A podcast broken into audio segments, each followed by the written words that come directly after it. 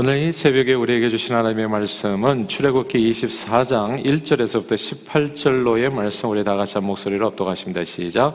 또 모세에게 이르시되 너는 아론과 나답과 아비우와 이스라엘 장로 70명과 함께 여호와께로 올라와 멀리서 경배하고 너 모세만 여호와께 가까이 나오고 그들은 가까이 나오지 말며 백성은 너와 함께 올라오지 말지니라.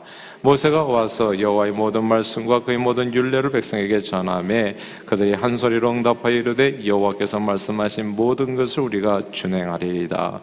모세가 여호와의 모든 말씀을 기록하고 이른 아침에 일어나 산 아래 제단을 쌓고 이스라엘 열두 지파대로 열두 기둥을 세우고 이스라엘 자손의 청년들을 보내어 여호와께 서로 번제와 화목제를 드리게 하고 모세가 피를 가지고 반은 여러 양푼에 담고 반은 제단에 뿌리고 언약서를 가져다가 백성에게 낭독하여 듣게 하니 그들이 이르되 여호와의 모든 말씀을 우리가 준행하리이다.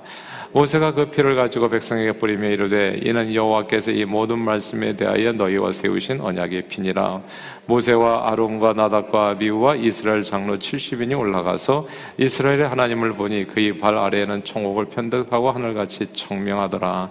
하나님이 이스라엘 자손들의 존귀한 자들에게 손을 대지 아니하셨고 그들은 하나님을 뵙고 먹고 마셨더라. 여호와께서 모세에게 이르시되 너는 산에 올라 내게로 와서 거기 있으라. 내가 그들을 가르치도록 내가 율법과 계명을 치니 기록한 돌판을 내게 주리라. 모세가 그의 부하 여호수아와 함께 일어나 모세가 하나님의 산으로 올라가 나가며 장로들에게 이르되 너희는 여기서 우리가 너희에게로 돌아오기까지 기다리라. 아론과 홀이 너희와 함께하리니 무릇 일이 있는 자는 그들에게로 나아갈지라 하고 모세가 산에 오름에 구름이 산을 가리며 여호와의 영광의 신의 산 위에 머무르고 구름이 엿새 동안 산을 가리더니 일곱째 날에 여호와께서 구름 가운데서 모세를 부르시니라.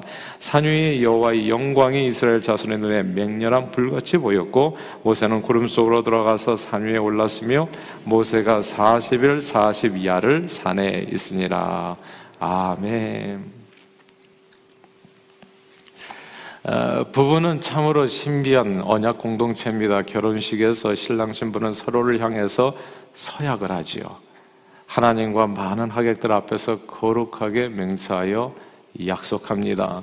기쁠 때나 슬플 때나 건강할 때나 병들었을 때나 부유할 때나 가난할 때나 부부의 대의와 정조를 지키며 언제나 신실하게 서로를 지켜주고 사랑하겠다고 약속을 합니다.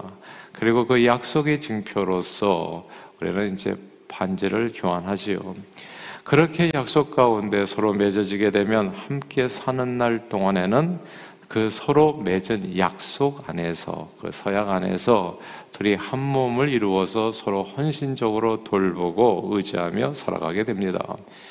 그런데 이렇게 절대 끊어지지 않을 것 같은 이 둘의 관계가 파괴되는 어, 경우가 종종 생기죠. 그건 어느 한쪽이 unfaithful, 어, 서로의 약속과 믿음을 저버리게 될 때입니다. 배우자 외에 다른 사람을 사랑한다거나 그에게 또 마음을 주어서 서로의 약속을 깨뜨리게 되면 부부 관계는 소멸됩니다. 그래서 서로 간에 맺은 약속이 되게 중요한 거죠. 약속은 꼭 지켜야 됩니다. 부부는 그 약속 안에서 이제 하나됨을 이루게 됩니다. 이제 어제 말씀에서 하나님께서는 이스라엘 백성들이 하나님만 섬기면 내 여호와 하나님만 섬기면 그들을 놀랍도록 축복해 주시겠다고 약속하셨습니다.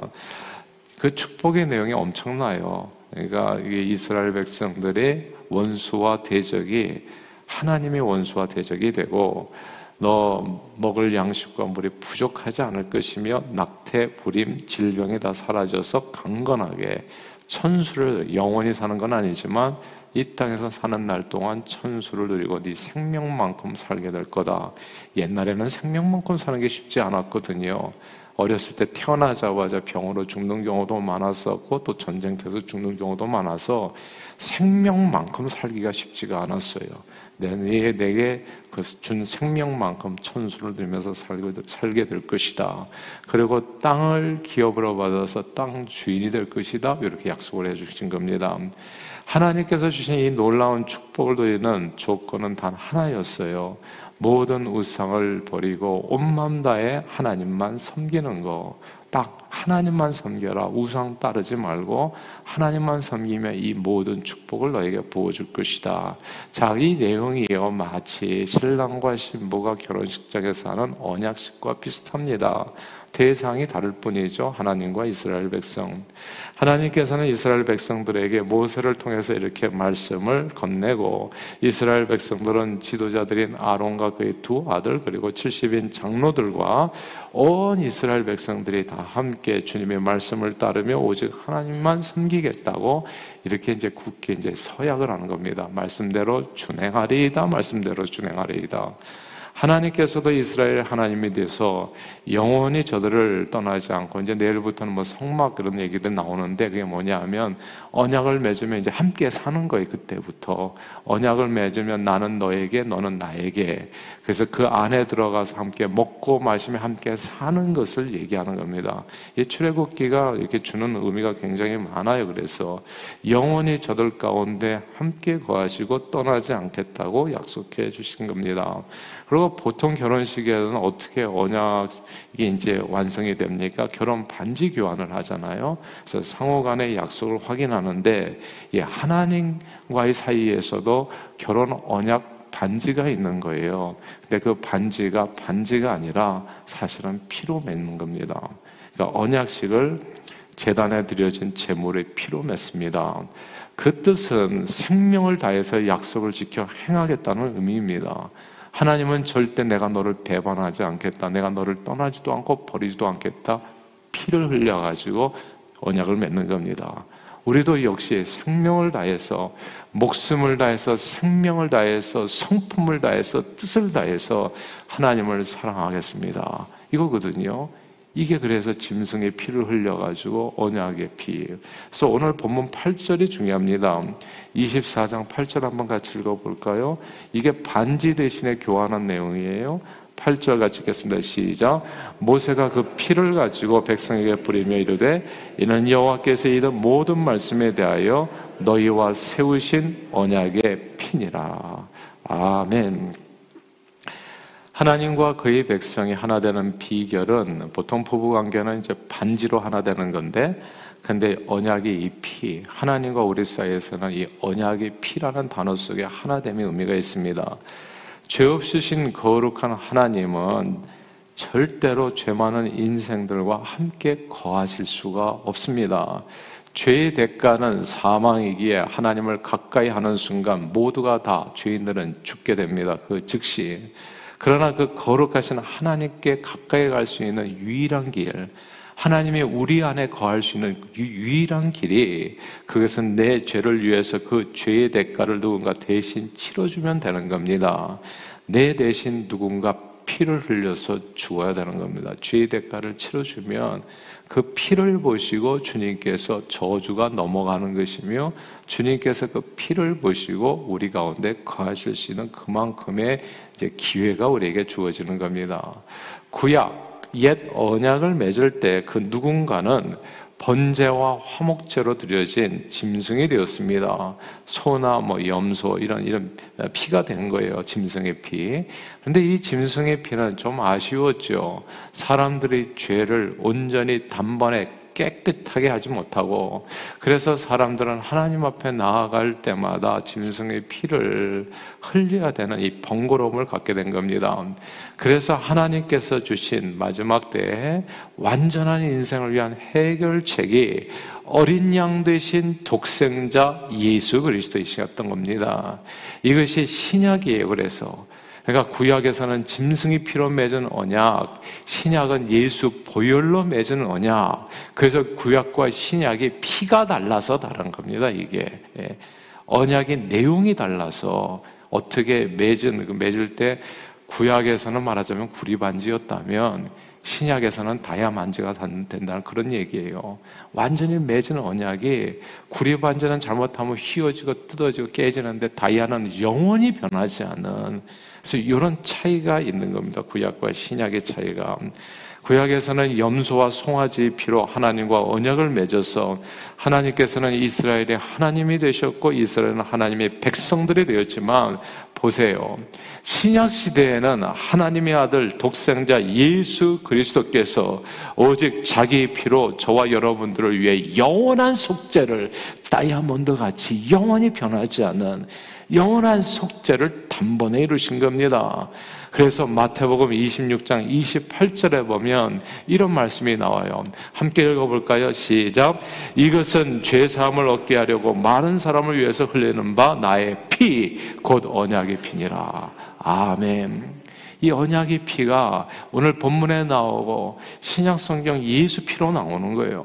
그래서 이 피의 내용이 다른 겁니다. 하나는 구리 반지, 풀 반지 같은 피였다. 저기 언약이었다면 하나는 이제 다이아몬드 같은 거예요. 영원한 그리고 그 축복도 어마어마한 거예요. 구리 반지하고 다이아몬드하고 완전히 다르잖아요. 그 내용이. 예. 누가 구리 반지 받고 싶었어요? 그래가지고 신약에서 더 이상 율법의 종로를 하지 않아도 된다는 의미가 그거예요. 훨씬 더 좋은 것을 가졌는데 말하자면, 자, 두꺼봐, 두꺼봐, 헌집 줄게, 새집 다오 해가지고 새집을 받았는데 누가 헌집을 부러워하냐고요. 그래서 다 끝났다는 얘기가 그렇게 있는 겁니다. 그러므로 우리가 해야 할 일은 간단해요. 예수 보혈을 믿고. 그래서 구약에서는 나는 너희 하나님 이 되고 너희는 나의 백성이 되리라 얘기했는데 신약이 와서 예수와 딱 맺어지고 나니까 예수 그리스도의 보혈로 우리의 신분이 어떻게 되냐면 people of God이 아닙니다. 그게 아니라 children of God이 된 거예요. 우리의 신분이 이 단어가 달라. people of God. 하나님의 백성이었고 하나님께 속한 그러나 신약에 와서는 하나님의 자녀가 된 겁니다. 영접하는 자, 꼭그 이름을 믿는 자들에게는 하나님의 자녀가 되는 권세를 주셨다. 이게 어떻게 갔냐고요, 구약과 신약이. 그러니까 완전한 하나님의 계시, 완전한 하나님의 축복이 예수 안에서 우리에게 임했다는 거. 그래서 신약에서는 아바 아버지라고 부른다고 하잖아요. 아바 아버지. 전능하시고 거룩하신 하나님은 언약의 피인 예수 보혈을 보고 저와 여러분들의 모든 죄와 허물을 단번에 다 용서하시고 다시는 피 흘림이 없어요. 우리가 사실 예수 이름으로 기도하잖아요. 그게 뭔 줄 아세요? 예수 이름으로 기도합니다. 그 예수 보혈을 뒤집어 쓰고 나간다는 뜻이거든요. 그러니까 예수 이름으로 기도합니다라는 말만 하면은 그냥 하나님은 내 아버지가 되시는 거예요. 그래서 기도의 맨 처음 단어가 뭡니까? 하나님 나의 아버지 이렇게 부르는 거잖아요. 하늘에 계신 우리 아버지요. 우리가 이렇게 부를 수 언제부터 이렇게 됐냐고. 우리는 예전에 옥황상제라고 불렀고 산식년이라고 불렀고 용왕님이라고 불렀지. 아버지라고 부른 적이 없어요. 아버지인데 아버지를 아버지라 부르지 못했다고. 근데 그 아버지가 진짜 내 아버지가 되어주신 사건이 예수 보혈 언약의 피로 이루어졌다는 거. 하나님께 감사로 영광을 돌립니다 예수 보혈을 피를 먹어 죄함을 다 용서하시고 우리를 의롭다 칭하시고 하나님의 자녀 삼아서 우리 모든 강구와 기도를 들어주시고 응답해 주시고 우리와 함께 하시고 영생 복락으로 축복을 부어 주시는 겁니다. 그런데요, 이게 너무나 놀라워요. 하나님께서 주신 축복이 너무나 크기 때문에 그리고 우리가 하는 일이 너무나 작아가지고 그래서 사람들이 오히려 믿지를 않아. 예. 제가 딴 게 아니라 제가 새벽 기도를 강력하게 주장하는 까는 딴게 아니에요.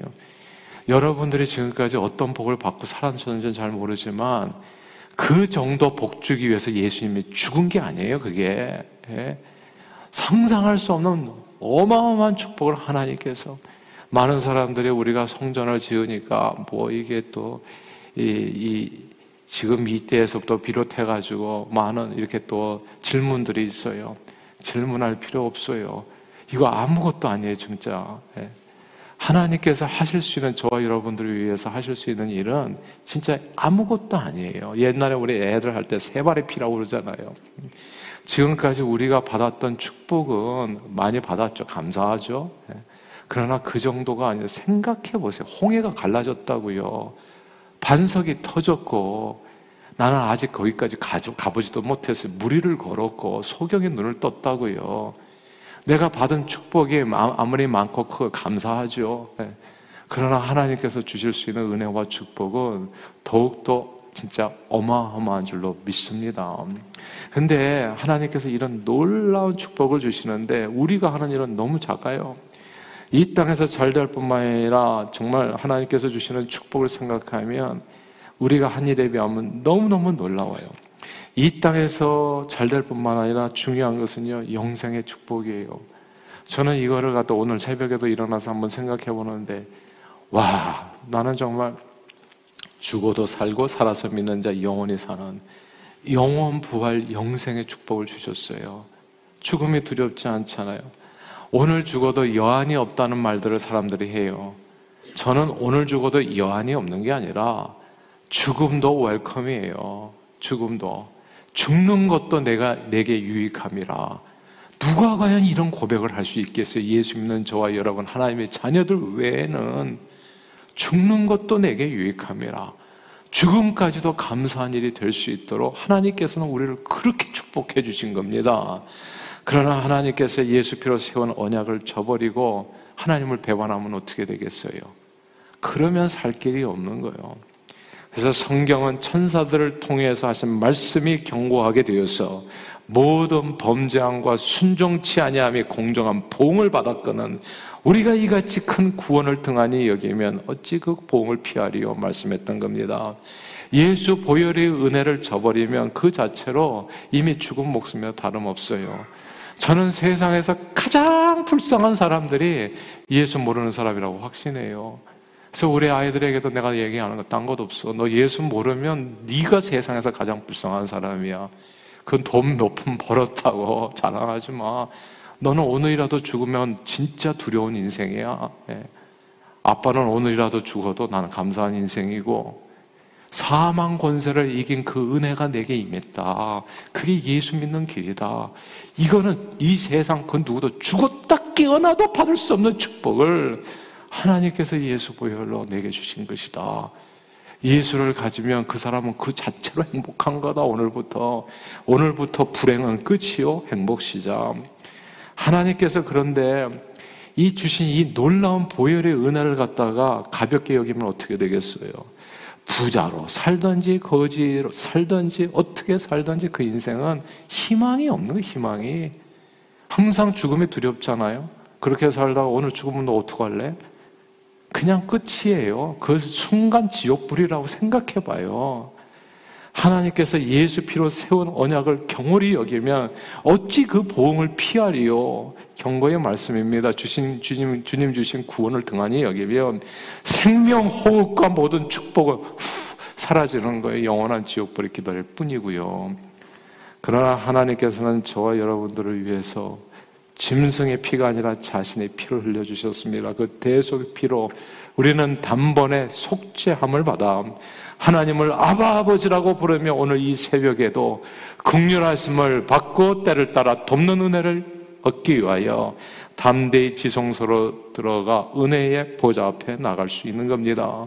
짐승이 피로 얻을 수 있었던 축복이 하나님의 지키심과 보호하심 그리고 먹을 것 걱정 없이 살고 낙태, 불임, 질병 어제 말씀드렸어요.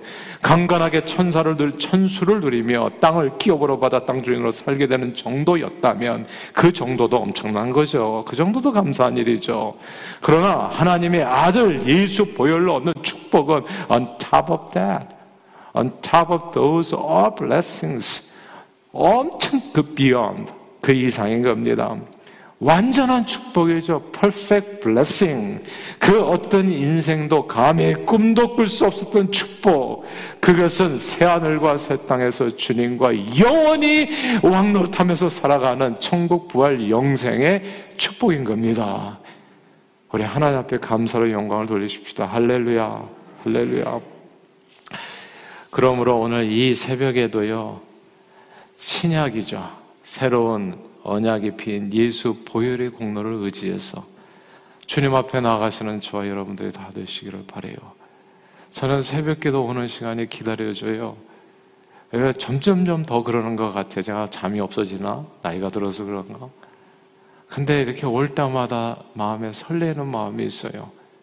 저는 점점 이해가 안 돼요. 새벽에 오셔서 조시는 분은. 그냥 마음의 기대감을 갖고 오세요. 오늘 하루 하나님께서 어떤 세상을 열어줄지를 어제보다 좋은 세상이 열릴 겁니다, 여러분. 그런 내일은 더 좋은 세상. 왜냐하면 하나님이 내 아버지시거든요. 예수 보혈로. 오늘도 이 새벽에 신약 새로운 언약의 피인 오직 예수 보혈의 공로를 의지해서 주님 앞에 나아가는 저와 여러분, 그 피의 공로로 인해서 하나님께서는 저와 여러분들을 위해서 하늘 축복의 창고를 열어 주실 겁니다. 곤고한 인생길, 괴로운 인생길, 모든 스트레스와 절망과 아픔과 슬픔과 낭패에서 이길 수 있는 모든 힘과 능력이 예수 보혈의 공로, 그 능력을 위해서 기도하는 하나님의 자녀들의 삶에 폭포수처럼 쏟아지게 될 것입니다. 오늘도 언약의 피 예수 그리스도의 보혈을 의지해서 하나님 밖에 주실 수 없는 이 놀라운 은혜와 평강 그리고 그 축복이 저와 여러분의 삶에 넘치는 하루 되시기를 간절히 주의 이름으로 축원합니다. 기도하겠습니다. 하나님 아버지 어젯밤 꿀잠 주시고요. 이 새벽에 우리 마음을 깨워서 예수 보혈의 공로 의지하여 하나님의 자녀된 권세로 주님의 극렬, 극렬과 때를 따라 돕는 은혜를 강구하며 담대히 은혜의 보좌 앞에 달려나가게 해주심을 감사합니다. 하나님께서 예수 피로 세운 그 언약을 늘 마음에 새겨 그 피를 의지하여 죄사함의 확신 가운데 우리 하늘 아버지께서 주시는 모든 축복을 오늘도 풍성하게 누리며 이 세상에서 온 땅에서 하늘의 산에 올라가서 정말 예수만이 구원이다. 담대하게 외치는 그리스도의 증인으로서 살아가는 저희 모두가 되도록 인도해 주옵소서 예수 그리스도 이름으로 간절히 기도합니다. 아멘.